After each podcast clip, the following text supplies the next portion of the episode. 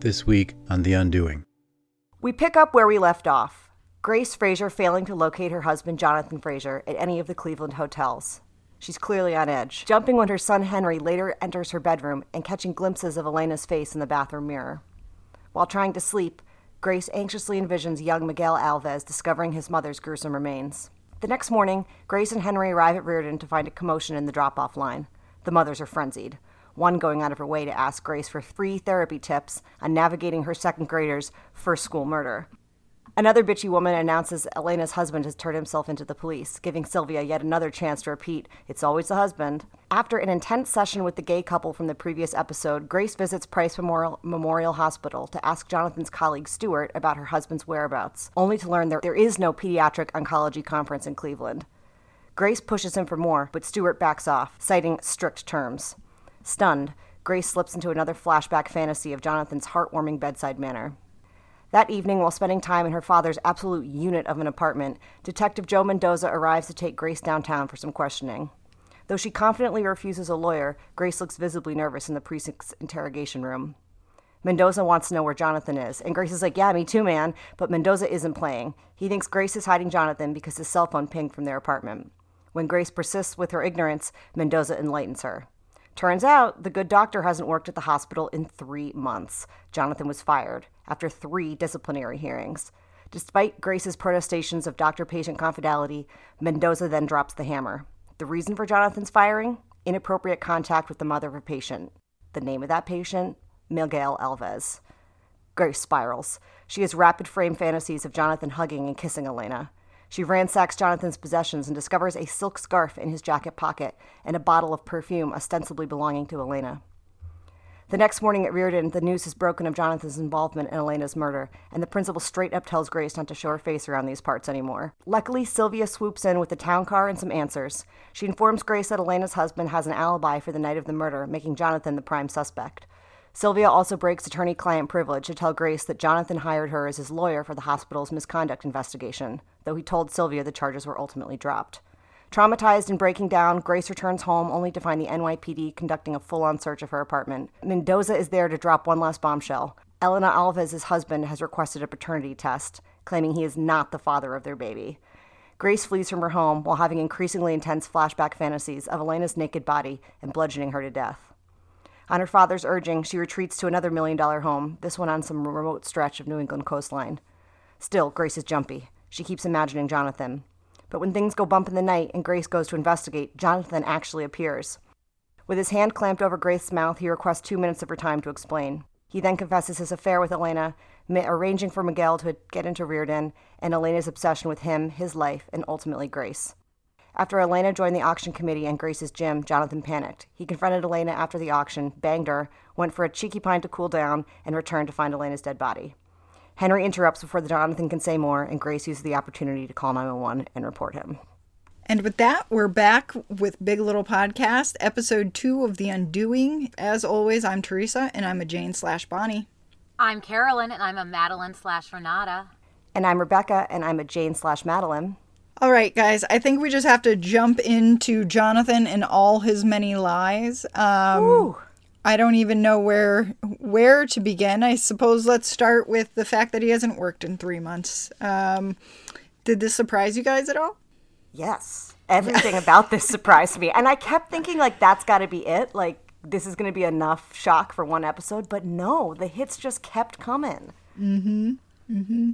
The um, weird little doctor that she like accosts in the in the lobby of the hospital, who doesn't want to tell her anything and just kind of scurries away. I I was really wondering like like th- that sort of clued me in like something more is going on here. He probably doesn't work here anymore, but yep. like you know, it just kept coming. Yeah, at that moment, I definitely had figured out um, that he had been fired from the hospital just from the the way that that squirrely little doctor man said, "I can't talk about this. There are uh, he he used some sort of legal term, and I was like, oh shit, that guy was fired. Um, I I didn't see it coming though necessarily that it was involving Elena. That that was a that was still an exciting twist for me. Yeah, so uh, like the other thing is that uh, I was thinking about this and suddenly all Elena's weirdness kind of makes marginally more sense like the way she was sort of like you know, aggressively breastfeeding this baby and just marching around naked. It was like, look at me, look at me. Yep. Not Towards- like I want to have sex with you, Grace, but like mm-hmm. I've been banging your husband, Grace, and look at my like perfect body and my perfect boobs. Yeah, that made a lot more sense. Mm-hmm. I was like, oh, okay. Yeah, this episode had a lot of things that like helped other things that I was concerned about from the last episode make sense. Like mm-hmm. I mean, starting there at the end when he says she joined your gym, she wanted to get her son into Reardon. I was like, oh, well, that solves the gym mystery um, mm-hmm. that we were very concerned about. Like, you um, can't be spending that much money on a gym membership, Elena. Like, get back to like the YMCA. Yeah, yeah, exactly. um, also, the the weird sex scene that they had, uh, that they being Grace and Jonathan. Yep. um, and we were trying to figure out if that was some sort of you know memory or drunken fever dream or something it kind of made more sense now in the context of the fact that he stumbled home after his you know big night of going to expensive benefits banging a girl getting a beer and then finding that girl that girl dead so that made sense. Uh, I, I just felt like a lot of things, there were a lot of questions answered here um, that now going into the next episode, uh, there, there I, I feel like I have a better footing. But I still have no fucking clue what's going to happen other than I am convinced that this is called The Undoing because Nicole Kidman's character Grace is just going to become a destroyed human in this. Well, so here's the thing: is like, I, I think Grace is still suspicious as fuck, right? Like, so, um, Big time. yeah, clearly we've been set up to think Jonathan did this, but that seems like too simple of an answer. Even though I think it might be even more just as simple of an answer to think that Grace did it. But um, you know, we keep seeing her have these what look like flashbacks to Elena getting her head smashed in. So the big note that I kept writing over and over, and this is the question of the episode, is what are we seeing with these flashbacks? Is this fantasy or is this a flashback? Because a lot of the things that she's having these flashbacks to are things that she couldn't possibly have seen.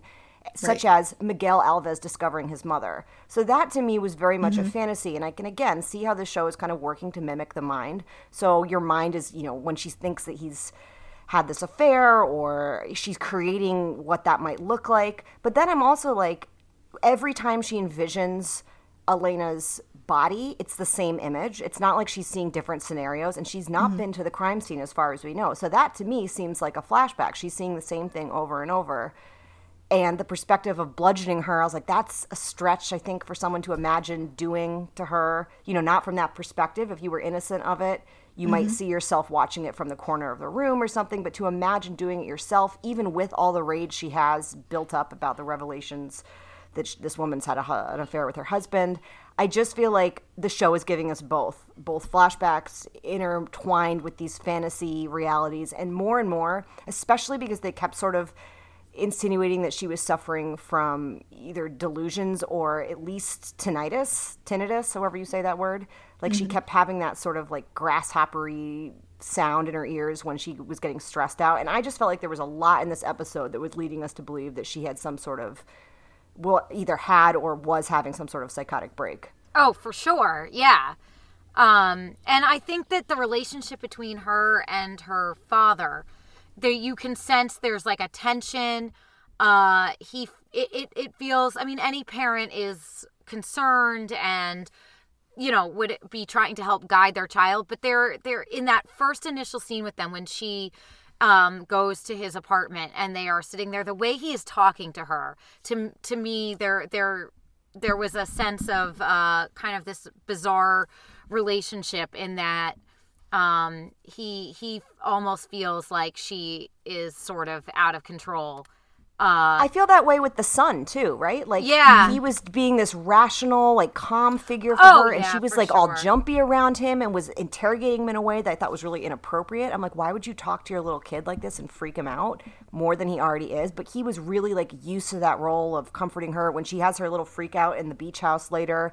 He's very composed about the whole thing. So I felt like both of those relationships we were kind of getting in parallel the the Mm-hmm. father and the son, and both kind of were treating her with this nervousness. Yeah, which led me to believe that maybe this is not the first time that Right. she has been Right.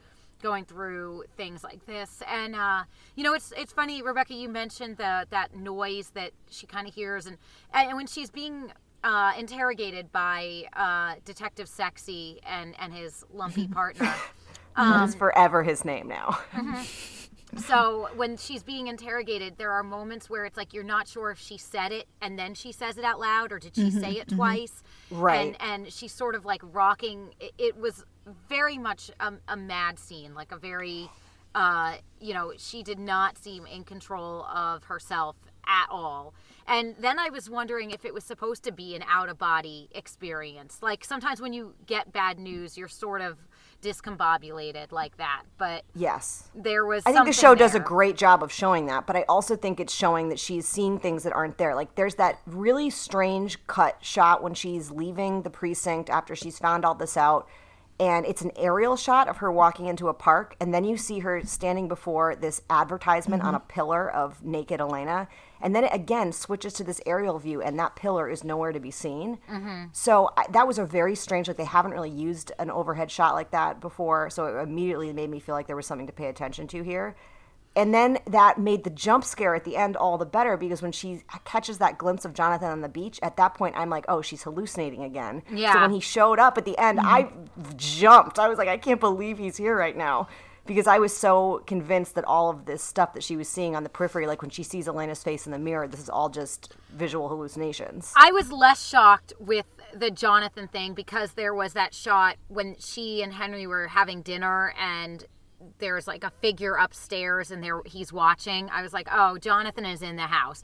Unless it's un- unless it was like a ghost story. You know what I mean? Like unless he was dead and his ghost was watching. But the whole Mm-hmm. But episode everything's through her point of view. So I'm thinking that when she's catch like that glimpse is her brain Right. concocting that because she's all nervous. Um, this whole episode had kind of uh, a very Alfred Hitchcock vibe to it, with all of the the way it was filmed, with the close-ups of eyes Mm-hmm. and um, these these cut to shots, and this reality versus not, and the the way the music was suspenseful. Um, in this episode in particular, I definitely picked up on that Hitchcock vibe and and kind of some of the swirling spiral shots that make you feel dizzy and and and Yep. and Vertigo. Yep. yeah uh-huh so i i thought It's doing was, a lovely job of mirroring anxiety. Like that feeling of when your ears are ringing and your heart's pounding and you're not sure if you're talking or not, or you're just. I mean, I- think it's it, the way that it's filmed is one of the biggest strengths of the show so far. Is that it's really putting you in her crazy state where she's just worked into this frenzy because eh, the ground you can feel the ground falling out from beneath her. right and that sense of being watched how a lot Mm-hmm. of shots in this episode were of somebody kind of watching from the shadows uh, Yep. the cameras in the interrogation room, they kept going to that shot from the perspective of the camera. um yeah i i i for sure was enjoying how this episode was shot um and and what that did to the storyline i thought it was really really effective um at the same time though i kept getting these vibes as i was trying to piece together what was happening through the episode did you guys ever see that movie uh what lies beneath with michelle pfeiffer and harrison ford Oh yeah. No. yeah.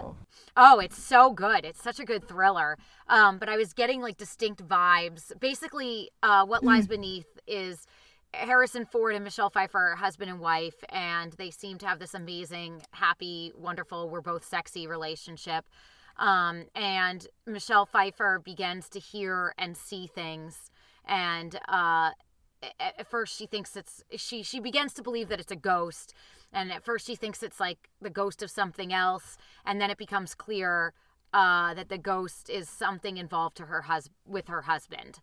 And Oh, wow. it's really good uh, and and this episode reminded me of that movie in a lot of ways and if anyone has seen that movie and then seen this episode they'll get that reference. Um it had a very similar vibe of this. Is she insane and just imagining these things or did this happen to her and uh the relationship with the husband there are a lot of similarities with an affair and things like that so um if you haven't seen that movie i'm gonna go ahead and throw a recommendation in early here and say see that um because it's A very premature recommendation. yeah Jonathan can see you for that. yes um so i but i i definitely enjoyed the the the, the way that this was all built up to make her untrustworthy and Yeah. unreliable as a narrator here listening to you guys talk about this is kind of making me like understand this episode a little bit better because when I was trying to like write our little script for for the podcast, I was like so much of this episode was Grace just like walking around mm-hmm. or staring into the distance that there's even though there's we learned a lot it feels it felt like there wasn't a lot to talk about but now i'm sort of getting it that like it was more about creating the feeling Yeah. than actually necessarily moving the plot along Yeah. although i think it, it moved along very quickly But like I said, I think that a lot of questions that we needed to get some Mm-hmm. answers to to maintain interest in the plot were definitely secured. We we definitely secured some answers. But again, on the uh, on the same track of what lies beneath the the thing that has me that I am questioning the most now as we approach episode 3 is did Grace know all along about this affair and bury it in her subconscious somehow? Mm-hmm. Or in some sort of memories of things that she caught or noticed along the way like a smell or you know something like that? And is did the fact that she knew this all along is that going to play into this Well, actually, I so you brought up her father earlier, and so far he's only had a couple of relatively short scenes where he doesn't have that much to do. But they Do brought in Donald. name? No, I don't. I have no idea what his name is. But Yeah, I don't either. he, um, you know, they brought in Donald Sutherland to play this role, so I have to imagine he's going to have a bigger part to play at some point. And I wonder if he at some point is going to become a suspect Oh, interesting. like yeah. he's the one who's so like clearly a very her. very rich man who's very well connected he may have known something was going on Yeah. and um I like that. It does feel too obvious to me at this point that you know we we were saying the first episode was kind of setting us up to feel like Jonathan was sketchy. The second episode is also making us now feel that Grace is definitely sketchy, and I feel like it's almost a little too soon for all of that. We're you know we're Right. two out of six episodes in, so like it it will be too straightforward to me if these are our only two suspects. And we've ruled out at this point the boyfriend or the husband of Elena, I guess. That happened off camera. So maybe we'll get mm-hmm. more on that. But he's apparently, according to the NYPD, he's out as a suspect. So it really is at this point, according to the police, only Jonathan. And for us, the viewers, Jonathan and Grace are still in the running. So I really do like the idea that Donald Sutherland is going to play a larger role in this. I was thinking in, during this episode, maybe his role is going to be the parent we'll get some sort of flashback with him having to institutionalize her or something and then mm-hmm. watching her sort of rehabilitate with this new life with Jonathan and then he gets so angry that Jonathan squanders all of this. Because the other thing that we have to kind of talk about is why did Jonathan have this affair? We got a lot of information mm-hmm. about it but we don't really according to Grace they've never been better. Now again like that is something that people when their spouses are having affairs often report that oh yeah it's better than ever. We've been great. He seems super engaged. But it could also be that this was sort of a relationship that got her out of whatever slump she was in and then he squanders it because he's tired of whatever and Donald Sutherland takes that really personally because it's jeopardizing her mental health and he takes it into his own hands. Yeah or or is he sort of a serial philanderer and we don't Yeah. know that yet and this isn't really all that out of the ordinary for him. You so know? Uh, yeah, we get the sense that Grace is definitely fragile. There's something. There's a fragility Mm-hmm. there. Um, so and and I think that that's what I picked up on in that relationship with her father, that he, you know, he wants to try to protect her, and that he there's definitely something in the in her past that that is we're gonna learn about. Um, as far as Jonathan, yeah, I think he this is probably a not a uh one and done. So what I was still unclear about, so she is the only patient that the that there because they said that there were three hearings. Was she just the tipping point one, or were Yeah, there others? I don't think we know yet. I, I Okay. think to me, it sort of at first implied that there was multiple incidents, but then later I started thinking that when he- you know it was probably because Jonathan was protesting so vigorously that she was the one that ruined everything. That it was three incidents related to this, but we don't know for mm-hmm. sure. Yeah. Although I also thought it was fascinating that he chose to go to what Sylvia slash Renata Yeah, as yeah. his lawyer. weird choice. That is a very bizarre choice. And If you live in New York, that's really the only attorney you know. Like, no. Yeah, and that's not even the kind of law she practices.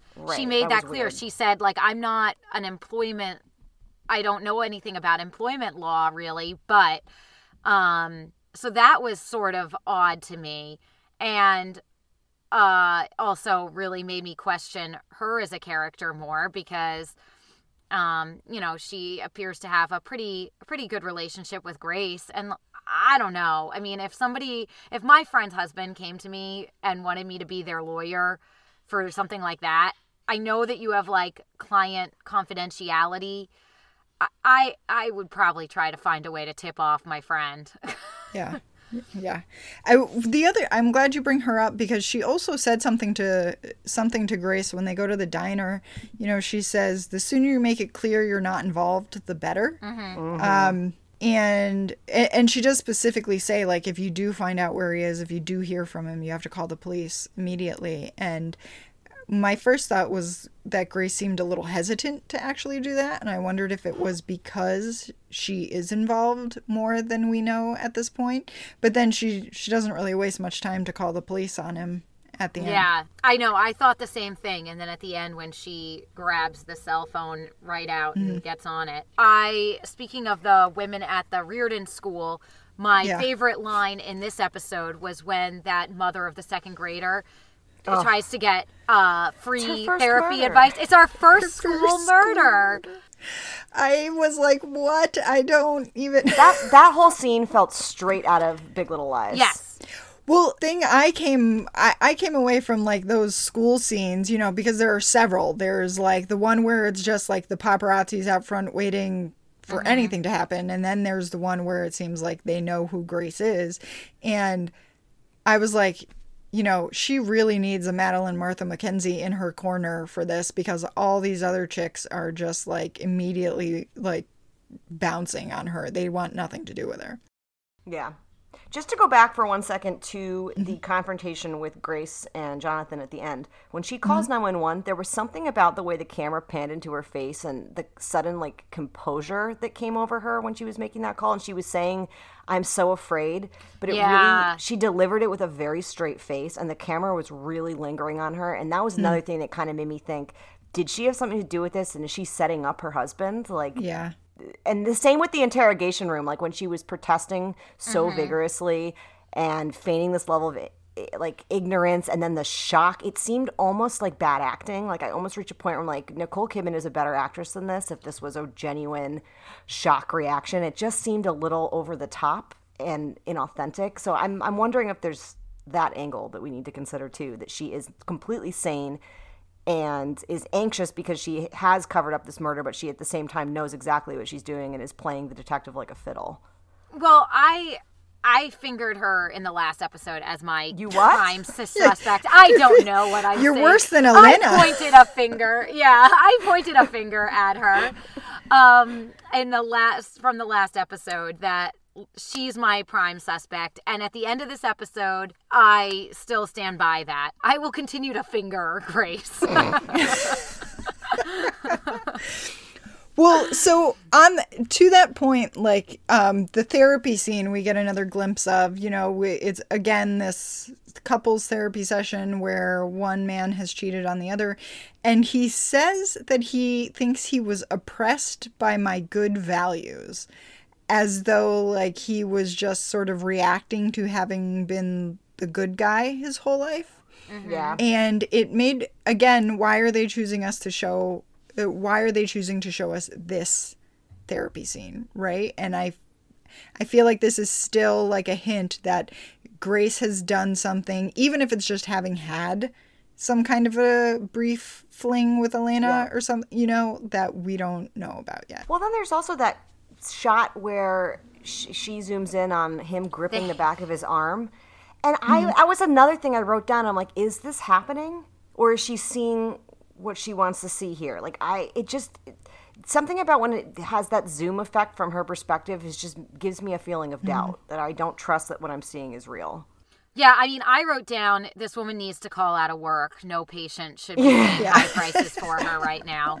Um, yeah, that was my big takeaway because she just was so checked out during that that one session we saw her in in this episode and the fact that she zoomed in on that he was like holding his arm from the back and he had there it reminded me of their weird sex scene where he you know came at her I, I don't know something about it like i felt like maybe she was connecting some i don't know but i was like this bitch definitely should not be a practicing therapist right now Agreed. um she should Or maybe at all. yeah or probably at all but like she should definitely just uh when the, her father says you should go to the beach house and she's like i have patients i was like i wouldn't worry about them yeah, they're going to be calling real soon to cancel all their appointments as soon as they find out your husband's murdering people. yeah i I Allegedly. think that um this this to me was I I found myself hoping that this is the last of the therapy sessions we see her leading. Uh the next therapy sessions I would like to see her in.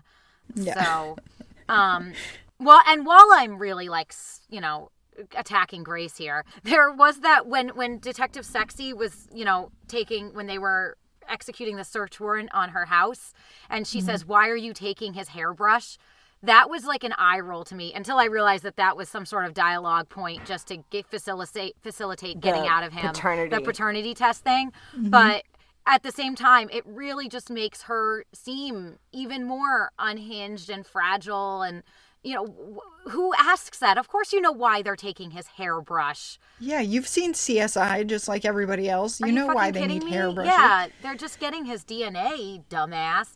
Um, so it's all these little lines like that that I it just makes me really question being able to have eh, accept her as a sympathetic character. So in both of these episodes, we've had is it part of her like flashback montage that includes the gym and the auction committee meeting. We keep getting this shot of Elena sitting on a couch with this colorful blanket behind her, breastfeeding the mm-hmm. baby and smiling. And I, correct me if I'm wrong, but I don't believe we've mm. seen that shot happen. And that seems to be the one consistent thing we keep getting shown. So I wonder if there's not some sort of confrontation that happens where uh, I almost called her Celeste, where Grace figures out that the baby is Jonathan's and has some sort of confrontation with Elena. Like, there's just that shot, like, we keep getting it, and I don't think we've had any context for it. Yeah, because Miguel is in it, right? He's kind of snuggling Yeah. up next to her. Yeah, I didn't pick up on it the first time around, but you're right. Like, it's another thing that you're like, how it almost feels like it's um, apart from her in a way because Yeah. you're like, how could she possibly know this? Unless, again, there was more of a relationship there than Right. that we don't know about.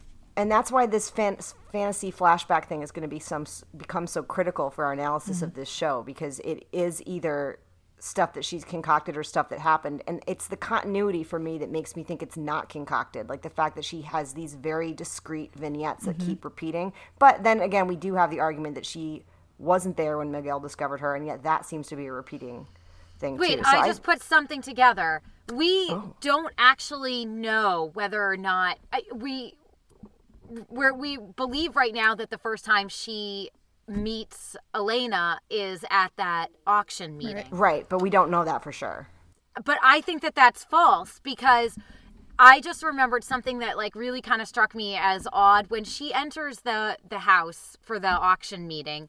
She comes in and there's a baby carriage at the doorway Mm-hmm. and she gives it a look. She looks at it and I remember thinking like, "Oh, is she judging that somebody brought a baby here?" Interesting. Um, but I now am thinking, as you were talking, I put that together, and that flashed. You were talking about when she would have seen her nursing the baby with Miguel there, and that led me to believe that she looks at that baby carriage because she recognizes it and knows that Elena's going to be there. Yeah.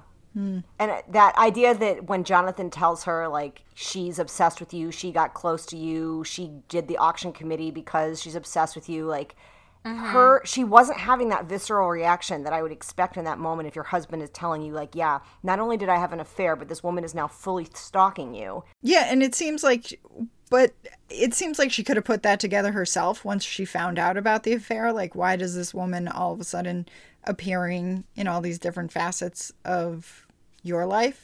Well, so that's why, like that movie, What Lies Beneath, the whole thing is that even though it takes this ghost telling her, basically the ghost helps her understand that her husband had had this affair and that her husband was uh, basically responsible for the death of the woman he had the affair with. So it's the ghost of. I'm ruining the whole movie, but everyone should go watch it anyway. Uh, yeah, it's like point 25 is- years old. yeah, for sure. Uh, but the point is, is that she it, it, she realizes that she knew all along, and that she had kind of like buried it underneath. In the movie, it's that she had had like a major car accident, so you know maybe she had forgotten some things. But there's uh, that really she had seen she had walked in on her husband having an affair and heard voices so i think that we are dealing with a similar thing here i i saw so many parallels with how this was being set up to that movie and i thought this is this is she she knew that her husband was having this affair and that she sought out elena uh on her own or you know that maybe Elena was obsessed with her and you know but I I think that she definitely knew. And whether or not it's like something buried or something that you know that she was more conscious of.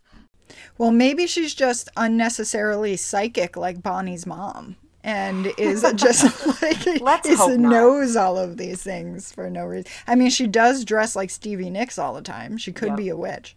yeah yeah she's a stylish Stevie Nicks though Mm-hmm. um Are you that Stevie Nicks Stevie isn't- Nicks isn't I would, stylish? well I was gonna say it's Stevie Nicks but like the Bergdorf Goodman version right. Yeah. Right, yeah. you know uh it's it's they're they're equally stylish but of um of different of, of different stores Yeah, Stevie sure. Nicks definitely buys all of her clothes in Sedona, Arizona, from like a lady who knits Too them true. on an alpaca farm.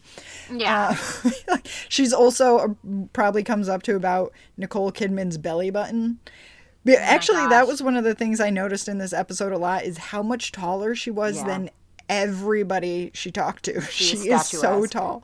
Yeah. yeah and i do i i feel like it's even more noticeable in this show uh Mm-hmm. maybe it's because of all the upward angles they're using Yeah. to give that very uh th- th- there's a certain camera perspective here that does make her appear even um even more statuesque i kept looking at that gorgeous coat she has this like moss green coat she's wearing in this episode and i am five foot three and i kept thinking like wow if i put that coat on it would trail on the ground for like a foot behind me That coat is so beautiful only on Nicole Kidman. No offense Mm-hmm. to any of us, but if we all wore that, we would look like trolls. Like, Yeah. it Well- is just for Nicole Kidman alone. That that coat was my pick for best outfit. One because it's like the only thing she wears for the entire episode, but also like it screams practical magic at me. Yeah. It's got such practical magic vibes, which is another great movie and Nicole Mm-hmm. Kidman's in it and you should definitely watch it. yeah Um But so okay, let's get to Nicole is in a really nice shower again and other David Kelleyisms. Um, is there anything you guys picked up on this week that you uh, you felt like was a throwback to Big Little Lies? I mean, the two big things for me were again like these drop off pickup scenes, kind of anchoring the episode. Like that does mm. seem to be mm-hmm. Kelley's kind of hallmark is this idea of coming and going and kids being deposited, and then mothers having these sort of forced interactions where they exchange some words of gossip and then go on the their merry way and the reverberations of those quick conversations go with them and then also of course like outrageously unrealistic homes like the homes in The this. father's This- when she keeps referring to her house as an apartment i'm like i'm so sorry you have like a multi-story I got structure in new york that's not an apartment legitimately confused when he was like, he's not at your apartment on 63rd Street. I was like, do they have an apartment on 63rd Street? Yeah, like, that's where? not an because- apartment. No, yeah, I was so it's a walk up like no so that and then the, she's like oh we just have to retreat to the beach house and the beach house is like a five million dollar like beachfront Yeah. mcmansion Mm-hmm. i'm like yeah relatable content david e kelley Yeah. The Donald Sutherland's apartment, the ceilings. i mean that's not an apartment that was again a museum like Yeah, when they had that- that, scene later in the museum i was like oh is this like the bottom floor of his house like I, Oh my God. it seems to his, track his house is beautiful. I, I love I love the aesthetic of his house. Uh, for me, something that took me back to a Big Little Lies in a David E. Kelley way was uh, how Detective Sexy. Wait, what is his name? mendoza but we're calling him sexy does- from okay. now on Detective Sexy kind of staring her down from a distance in a couple of Yeah. scenes definitely reminded me of uh you know our pen clicking detective from Big Little Lies. yeah Um you know that it, it was that same that same vibe. I was getting that same energy. Um and all the school stuff, you know, the our first school murder and reference to a benefit like oh it's because of what happened last night yeah yeah, I mean, i- i- if you if you close your eyes for a second, you're back in Big Little Lies. the her just like sitting and staring longingly at the sea too. Like that was like Yeah. every episode of Big Little Lies was Nicole Kidman standing on that gorgeous deck of theirs and staring out at the waves. Like he is he I I'd bet money there's not even a beach house in the book. He just wanted to like put her in like a mm. beach setting. there was a lot of this episode that was giving me like real Celeste flashbacks, like Yeah. both in the mm-hmm. therapy scene when she's sitting, you know, again on the other side of the couch, but staring that like focused view on the hand clutching, and then the staring out of windows and the sort of like distracted apathy when the women are all gossipy gossiping and she's just sort of there and dissociating i mean that all reminded me very much of how she played celeste in big little lies Yeah, and this fragility that is coming out, Yep. where it's like she That is she's not trying a to hide. woman who has her life together. Yeah, for sure. And also, you know, when Jonathan popped out and grabbed her by the face, I was like, oh no, we're back to this. yeah i know like, oh, Nicole Kidman, we want so much more for you. So the you know there was basically this coat was her outfit for the entire episode. Um but there there was this thing that you probably no one but me noticed and you'd have to go back and watch it again to see. But um during the sort of second round of trip to and from school like when the principal tells her she shouldn't come back later that day when she's first walking with Henry, she has on the same scarf that she had on the day before. yes mm-hmm. And and then after when she gets to the school and she's talking to the principal, she has on I think it's the scarf she found in Okay, his I wrote that down, and I wanted to ask you guys that. Like, do we think it's the scarf? I think it that is. I think it's the scarf, but I'm also now I'm wondering like is it like I thought it was just a wardrobe snafu, like someone wasn't paying attention and let her wear different scarves. No, I thought it was the scarf, but There's just a shot of it around her neck, and you can very clearly see because they spent a lot of time not only looking at the scarf in the first shot, but unfurling it. And it was mm-hmm. very obviously like that same cream color with the like red color blocking on the mm-hmm. sides. And it, it definitely, the way they filmed it made me feel like we have to be paying attention to this. And she is wearing the scarf. And does that mean, because I wasn't exactly sure, is the scarf supposed to be Elena's or all of that was vague to me, whether the perfume Yeah. was hers. Why would he Yeah. be carrying around her perfume? That was very strange. Like it seems like it would be bizarre for him to keep a bottle of Elena's perfume in a mm-hmm. bag in his coat pocket. Also, like, who is she just carrying around her perfume? Like, why? Right. Why would you even have access to it? That it's a whole weird thing to do. scene made me question a lot of what we're supposed well, to be because she pulled it out of what I thought was the coat he had been wearing from the night before, and uh, I I don't know it that did I, that's a that's a big question mark area for me. But I definitely agree that she was wearing the scarf. Yeah. Yeah, I, I definitely think she was wearing the scarf. But what I'm wondering now is because from the beginning of the walk to the end of the walk, the scarf changes. That sounds like a continuity issue. That was just a continuity thing. Okay, because because of what we're talking about with her sort of, you know, um, possible undoing, so to speak. Like, is there?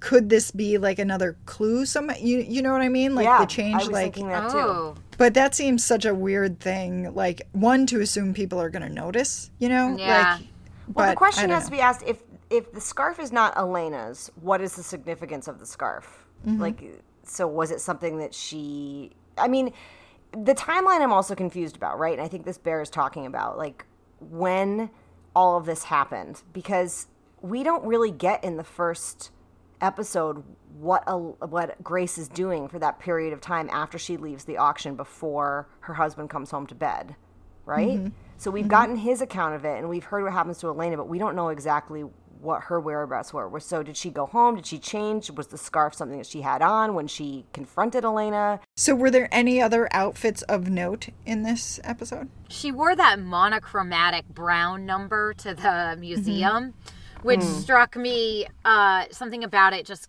had such a early two thousands vibe. Um, the you know, I I don't know something about it was very. Uh, it it felt. It, it felt of that moment to me. But that was, you know, again, another chic, very expensive looking outfit. But to me, the fashion the fashion statement from this episode was that coat. Uh, and this is like the third beautiful coat we've seen her wear in this show already. Two episodes in, and already she has three coats that, uh, if I could change to a different body, I would wear. I feel like in this episode, he, David E. Kelley, was trying to use the costumes to say something about the characters. So when the mothers were all in the drop off fiasco, mm. the mother that asks about therapy, that's kind of like the comic relief, she's wearing this kind of pink, bubbly, frothy number. The bitchy mother who, you know, makes a bunch of racial assumptions about Elena's husband is wearing all black. And then Sylvia, who kind of is the knight in shining armor this episode and whisks Grace away and gives Was her all this information, white. she wears white the whole time. So I feel like he was trying to like set you up just with easy cues as who's good, who's bad, and who's our comic relief here. Oh, that's interesting. Um, so I think we got a lot of very rich things in this episode, but did, what was your choice? What was your top choice for rich people shit? Uh, Rebecca, what? I mean, it's got to be the apartments, quote unquote. Like, Yeah. there's just no way you can call either of those structures apartments, especially Donald Sutherland's like enormous, cavernous museum of a home. Like, unbelievable. Carolyn, what about you? I, I, I definitely think it was some of the stuff just at the school, like this is our first school murder, and uh, and then the uh, that mom who said that she thought he was the janitor. I mean, that's just like rich bitch shit. that that to me was was for sure. Uh, and and then I guess yeah, the homes, and there was something else that I feel. Well, I mean the the beach house is you know what we can assume only can assume is like some house in the Hamptons. But her clothes, I mean Nicole Kidman's clothes. I think I noticed it even more in this like her clothes just like that like brown monochromatic number that she's wearing at the museum. I was like that skirt looks like it probably costs like $700 it just that material everything it, it there's a lushness to that all. There were like a there were a couple things in this episode where I was really like this is some ridiculous shit right here. Like one we see we get a glimpse of uh what's his name? Henry's bedroom Mm-hmm. Oh, yeah. and he's got this chair in the corner that's a full-on baseball mitt. it is just like it is so huge and so ridiculous and just like exactly the kind of thing like rich people buy their little boys, you know.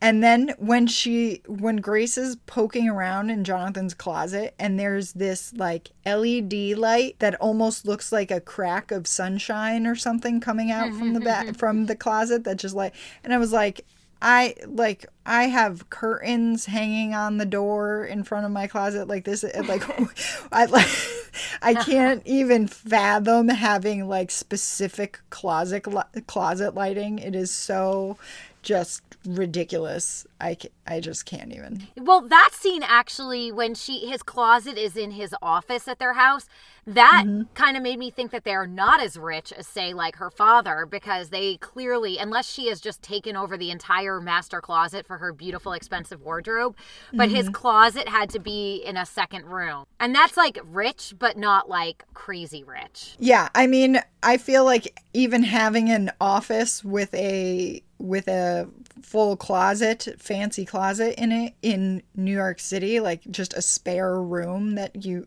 you can devote to this guy's who probably has an office at the hospital, you know, when he Well, actually has a job. he did maybe. Yeah. right. So, I mean, yeah, I get it. I get your point that they don't just have like two giant walk-in closets in their master bedroom, but Right. Or just like such a massive walk in closet that people could share it. Because, mm-hmm. like, think about it. Uh, Celeste. Like a Mariah Carey walk-in. Well, yeah, and like think about Celeste and Perry's house. They had that like giant closet they that they shared. Now, granted, it was in a house and not a a, a New York like a still a townhouse is still smaller than a Monterey mansion. So yes, you have to like dial back expectations with closet. But um, I I just thought it was funny because I was like, oh look, she's taken over the whole closet. They Well, she has so many coats. They, they have to be hung somewhere. Coats take up a lot of space. Uh-huh. they really do. so, who, I mean, I think we've already kind of covered this, but Rebecca, who's your prime suspect for the moment? I mean, I know we've covered it, but I have a hard time answering it this week because I mm-hmm. think the show, in many ways, wants us to still hold Jonathan and Grace as our two most likely candidates. But to your point, Teresa, I feel that Donald Sutherland is too big of a cast to be insignificant and just be the father. And mm-hmm. I also think that miniseries are very intentional. You only get a certain amount of episodes, and every episode has got to count for something. And I do feel like we're a little early into this to have two clear cut suspects. So either it's somebody we haven't met yet, or there's more to Elena's husband than meets the eye, or there's something going on with Donald Sutherland's character. I just don't feel like we've got the whole picture yet, and it's hard to answer that question this week because I think the show wants me to say Jonathan or Grace, but my gut is telling me that there's more to this than that. Carolyn, what's it? Are you still sticking with Grace? I'm still sticking with Grace. I she mm-hmm. just does not sit well with me. And I agree that the Donald Sutherland character I think that he is going to be a big part of this, but I don't think uh I, I think he's gonna be a big part of the show, meaning but I don't think he's a big part of the crime. I don't know why, but I'm just I I still really think that he that that this is Grace. What about you, Teresa? Well, so yeah, I don't know. I think I think it might be more convoluted than one or the other did it. You know what I mean? Like maybe she did something and he helped her cover it up or or, or you know, he helped Jonathan cover it up or tried to, apparently not very well. But um but I also today like I did a little side googing um and they that. Googing? googing I, I stole that from the um, true crime obsessed people. They're the ones who are always googing things. Yeah, that's straight up awful. yeah. But so they um i did discover sort of by accident that apparently this is this is already like off the book like we've oh, already really? strayed from the book and that there there hmm. isn't even a courtroom scene in the oh, book. wow. so it feels like this is really going somewhere we might not expect for better or worse.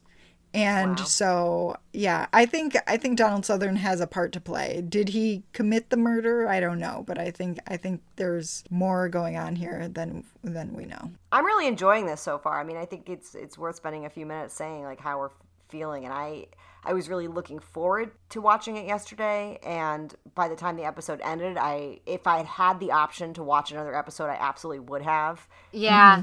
That's exactly what I was going to say. That I'm glad that this is not a bingeable show. I mean, a show that I can't, it is a bingeable show as quality goes, but I like that I have to wait. Yeah, yeah i i, I mean i think i like that too except that i almost forgot to watch this last night And, like, i was the going to daylight bed and- savings messed me up. I was like, it's bedtime. It's too late for this. Yeah, I struggled. Oh I my actually had to rewatch part of it this morning because I was I remembered not as much as I needed to.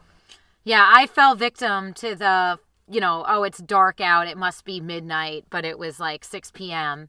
Yeah. Um, Yeah. so I had to watch the show this morning. Yeah i i mean we go to bed early anyway just because we're old and brian has to get up so early Eh, but um so then you know i'm like ah shit i forgot to watch the show. But then i just brought up the hbo max app on my ipad and put in my uh my earphones and just watched it in bed so that i wouldn't have to try and cram it in this morning. Um all right so let's get to recommendations rebecca what are your recommendations this week So my highbrow is the new-ish. I think it's been out for two weeks. Netflix show The Queen's Gambit with Anya hmm. Taylor Joy, who is a fantastic young actress. I first was exposed to her in The Witch, which is a fantastic spooky movie. It's just great. I the acting's superb. The writing's even better. I was a like early chess enthusiast. Me and my first little rat-tailed boyfriend in first grade were co-captains of the chess club and it was a magical time in my life but i have since sort of let chess fall out of my life and since watching mm-hmm. this show i have started playing chess again on chess.com and very much enjoying myself and enjoying the way the game makes my brain think in ways that it probably hasn't in years but it, it's just a really moving interesting show. She plays a chess prodigy that is also kind of just like a drug addict and an alcoholic, and it's just fantastic. My lowbrow for this week would probably be this latest, and again, I don't know if this counts as lowbrow, but this last episode of SNL was pretty great. Uh, John Mulaney hosted. uh, Weekend Update was on fire. There's a fantastic, I mean, talk about laughter in the dark. Uh, just God help us. There's a great skit called Strolling about black people voting and voter suppression that, like, dear God, tomorrow we better all be on the high alert for that. But it was just a really all around fantastic episode. John Mulaney is a national treasure, and I really enjoy seeing him on SNL. And I wish he'd been a cast member and not just a writer because he's really just fantastic. Carolyn, what do you what do you have this week?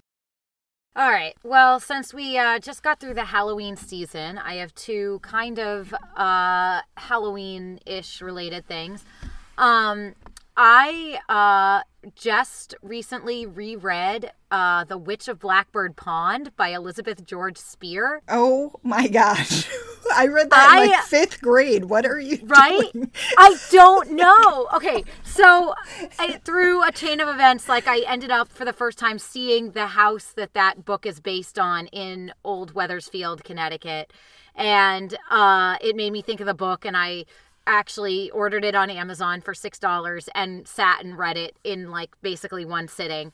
Um, yes, it is for children, but you read it as an adult with a whole different set of eyes. I didn't remember it being like uh basically a love triangle at all. Yeah. And yeah, I just I I don't know, but it, it's a really it's an interesting book and an interesting look at feminism in in a time. And I know it's you know fictitious. It really is. Just don't laugh. Go reread it, and you'll see. There's a reason that it's a classic. was actually thinking about this like maybe a month ago. Like I looked it up online and was like, is this something I would want to reread? Because because like you, I don't remember a lot of it. All I remember about it is I I grew up across the river from Wethersfield, so it was Right. like super local for me as a kid. And so um I was like, "Oh, I should go back and try and reread that." But I I unlike you did not do it. Yeah, I did it, and I'm highly recommending you do it. Um, Okay. There, it, it is interesting because it is not. Uh, I, I wonder how historically accurate some of this could be for a female in that period in you know in the 1600s of a very uptight Puritan Connecticut colony if if a woman could act that way. So it's an interesting uh it's interesting, but it's it's it was a fun reread and I do recommend it and it, it's kind it, if if you're from Connecticut, it's local and has a lot of Connecticut history of that period. Um, I didn't grow up in Connecticut. I grew up outside Boston, so our our witch trials were obviously all about Salem. But um, you know, Wethersfield actually, the witch trials happened there uh, before they did in Salem. It predated Salem, so it's an interesting read, and I it is actually very very well written. Uh, so that is my highbrow, as highbrow as a children's book of literature can be. But it's it it, it, it is definitely worth a revisit. And then my lowbrow ish one is again witch related. I watched the remake of The Witches on HBO Max with Anne I watched Hathaway. that the other day too. That was it was cute. And yeah, so Anne Hathaway, I had pretty much I, I had written her off. Like I just I kind of was over her. I, I've not really found her to be spectacular in a lot of things for a while. And uh, I thought she was spectacular in this movie because uh, she hits this like perfect, she toes this perfect line between campy and taking this seriously. And she is at times terrifying, but then at other times incredibly hilarious. And um, Stanley Tucci is in it, and anything with Stanley Tucci is always going to be great. That is true. Yeah, and then you have Octavia Spencer just being, you know, Octavia Spencer. So it, it's definitely worth the watch. It's fun, it's quirky, and it's super campy. And uh, Anne Hathaway's clothing in this, her glamorous witch at looks are are pretty fierce. Um, so definitely watch that. Um, yeah, I thought it was cute too. I find Anne Hathaway un ungodly annoying. Like she drives me up a wall, but You'll love her in this. yeah, I'm telling yeah. you. Well, no, I've seen it. I liked it. I I did Oh. like it, but she was sort of almost the low point for me, but I did still like it despite her presence. She just feels like the epitome of like the drama kid who needed all your Yep. attention in like it. high school. She seems super annoying. That's how I normally feel about her, but she won me she won some points for me with her ability to achieve some sort of level of camp in this movie that was Mm-hmm. appropriate. The richest thing I've heard all episode is that y'all have HBO Max. Well, I only have HBO because I I um you know I subscribed to HBO so we could do all these various podcasts, and then one day it just became HBO Max. Like if you had HBO Now before, which is Oh. what it was called before, which was like you don't have it through cable, you have it just through the app. Like it just suddenly became HBO Max. I'm a poor millennial, so I bum it off my mom. Shout out to my mom. Thanks for making this podcast possible for me. So I'm I'm going to give you an HBO Max rec- recommendation now, which I don't think you're going to be able to watch, Rebecca. Oh shit. Um, You'll have to invite me over sometime and we'll watch it socially distant. Yeah, well, when it gets warm again and we can all sit outside. So I guess this would be my, I'm going to call it my highbrow recommendation. Um, it's The Murders at White House Farm on, which is the podcast you have me listening to is always talking about it, and I'm like, man, I'll never be able to listen to this. well, there is a, a companion podcast, apparently. I haven't Oh, listened to it. Um, but they, so it's a story I knew of because I listened to all the murder podcasts, and so I've I, I think probably my favorite murder covered this at some point, and so now there's there's also a book called The Murders at White House Farm, and then another book that it's you know this is based on, and so basically the idea is the first episode this basically like the grandparents the mother and two little boys turn up dead and it's assumed that it's a murder suicide but um there's one dogged detective who thinks that is not the case. He thinks that it was set up to look like the mother killed everybody. And um it's got it's basically like a game of thrones reunion. It's got robert baratheon. It's got a what? Yeah theon greyjoy plus his sister who he Alfie like, Allen mo- and Lily Allen, you mean? well no no alfie allen and then Oh, Yara the Greyjoy? greyjoy says yeah yara greyjoy Oh, damn. Um and then uh, there might even be a couple others i'm forgetting about now. Are forgetting they about doing now like reenactments of it? yes they just Come they just every once every episode they just break out into some random game of thrones scene no of course Come they- on. but but this they sounds amazing. oh and i don't know if anyone's ever seen have you have you guys seen snatch No. No. Oh my god, uh, that is a great movie and everybody should go watch it. So there's a extra recommendation for you, but there's a little guy from that that's also in this and he's got a crazy Welsh accent that's like unintelligible for the entire thing. But unfortunately, it's only available through HBO Max, so you're going to have to, you know, figure that out. Oh. I'm excited for that. yeah. Oh, have you guys watched American Murder: The Family Next Door? Oh god, yes. Oh, it was Oh my God. mm, I have complaints. Yeah. That was upsetting. the true crime aspect uh just that was the last one of those that i i binged Yeah, that one was really kind of upsetting in part because I found, you know, the mother so annoying.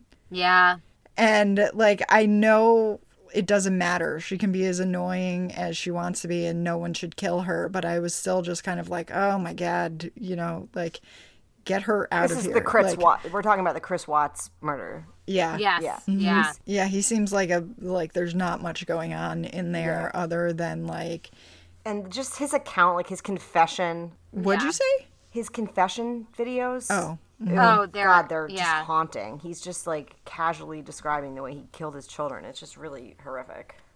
Yeah, Yeah. that whole thing is really upsetting. So, on that note, my lowbrow recommendation is going to be Dawson's Creek, uh, which I, oh my god okay wait you get to recommend dawson's creek but when i recommend a book from that's about that mental level i get made fun of go ahead make fun of me. I, I I'm very well aware that recommending Dawson's Creek is insane, but I um you know I just.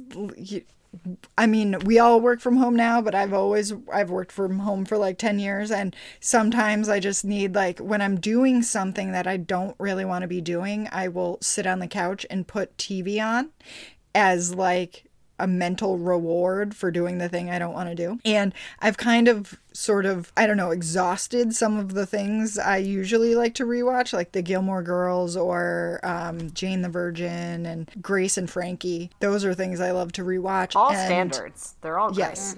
yeah And so the other day I was just flipping around on Hulu, which is a nightmare, by the way. Hulu is like the worst streaming app that's ever existed. I just got rid of my Hulu because it is garbage, and the ads are garbage, and it loads like fifty percent of the time. No, I've been trying to watch the Halloween episodes of Bob's Burgers for no less than three days, and not a single one will load.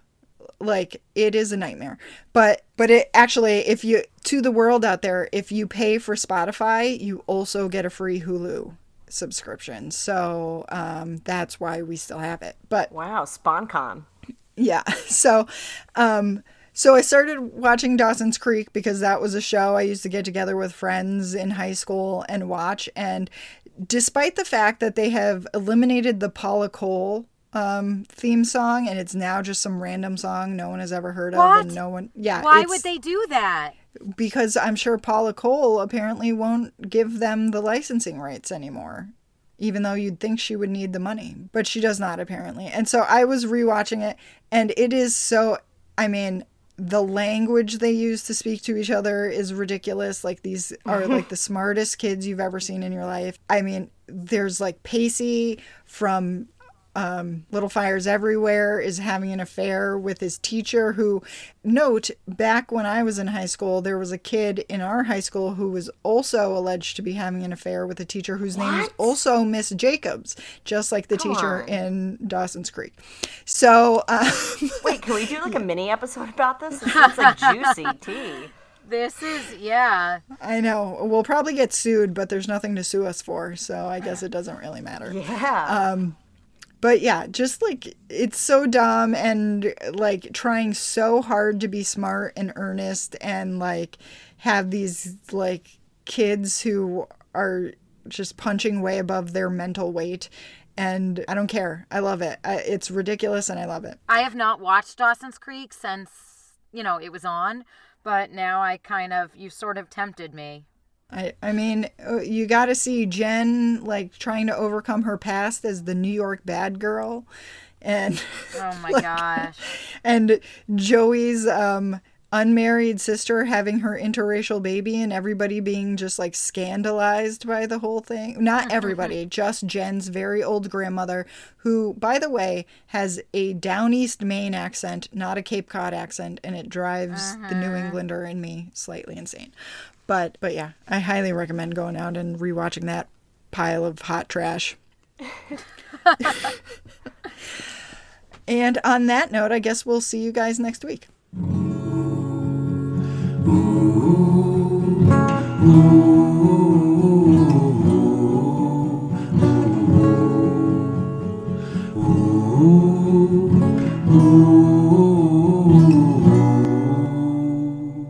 Thank you for listening to Big Little Podcast. If you enjoy our show, please consider becoming one of our valued podcast supporters at www.thebiglittlepodcast.com or just leave us a positive review on your favorite podcast platform. Can't get enough of us? Follow us on social media at Big Little Podcast for exclusive content in between new episodes.